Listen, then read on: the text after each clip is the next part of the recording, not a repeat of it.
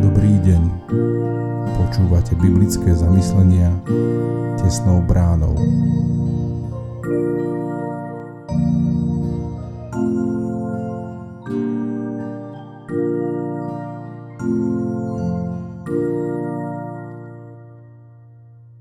Dnes je sobota 28. mája 2022. Božie slovo nachádzame v liste Galackým v 3. kapitole od 19. po 29. verš. Čo teda zákon? Ustanovený anielmi v rukách prostredníka bol pridaný pre prestúpenie, kým nepríde potomok, na ktorého sa stiahuje zasľubenie.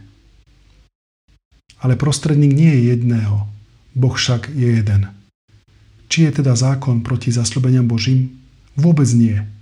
Veď keby bol býval daný zákon, ktorý môže oživiť, bola by spravodlivosť skutočne zo zákona. Ale písmo všetko zavrelo pod hriech, aby sa veriacim zviery Ježiša Krista dostalo zasľúbenia.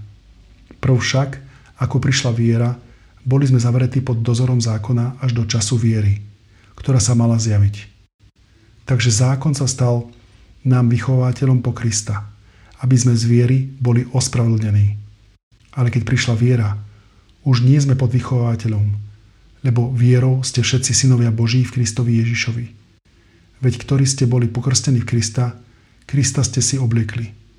Nie je ani Žid, ani Grék. Nie je ani otrok, ani slobodný.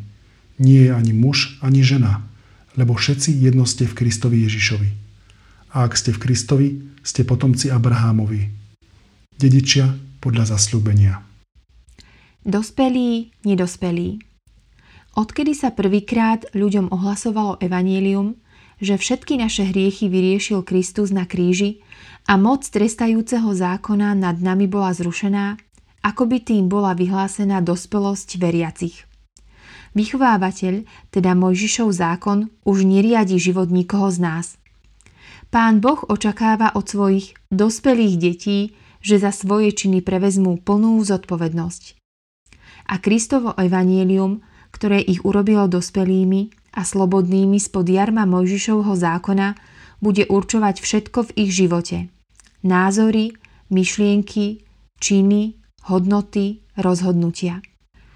Ktokoľvek bude ešte zdôrazňovať predpisy o jedlách, obrezávanie mužov či prísne dodržiavanie sobotného odpočinku, bude sa dobrovoľne zriekať svojej dospelosti a vrácať sa do detského stavu nevedomosti.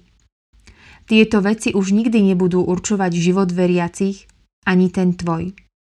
Počúvaj hlas ducha, ktorý ťa vedie smerom ku Kristovi, nie k spoliehaniu sa na vlastnú spravodlivosť, výkony a znaky na tele. Zamyslenie na dnes pripravil Marek Ivan.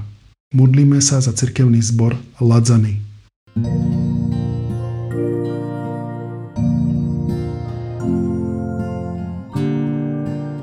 Prajeme vám požehnaný zvyšok dňa. Počúvali ste biblické zamyslenia tesnou bránou.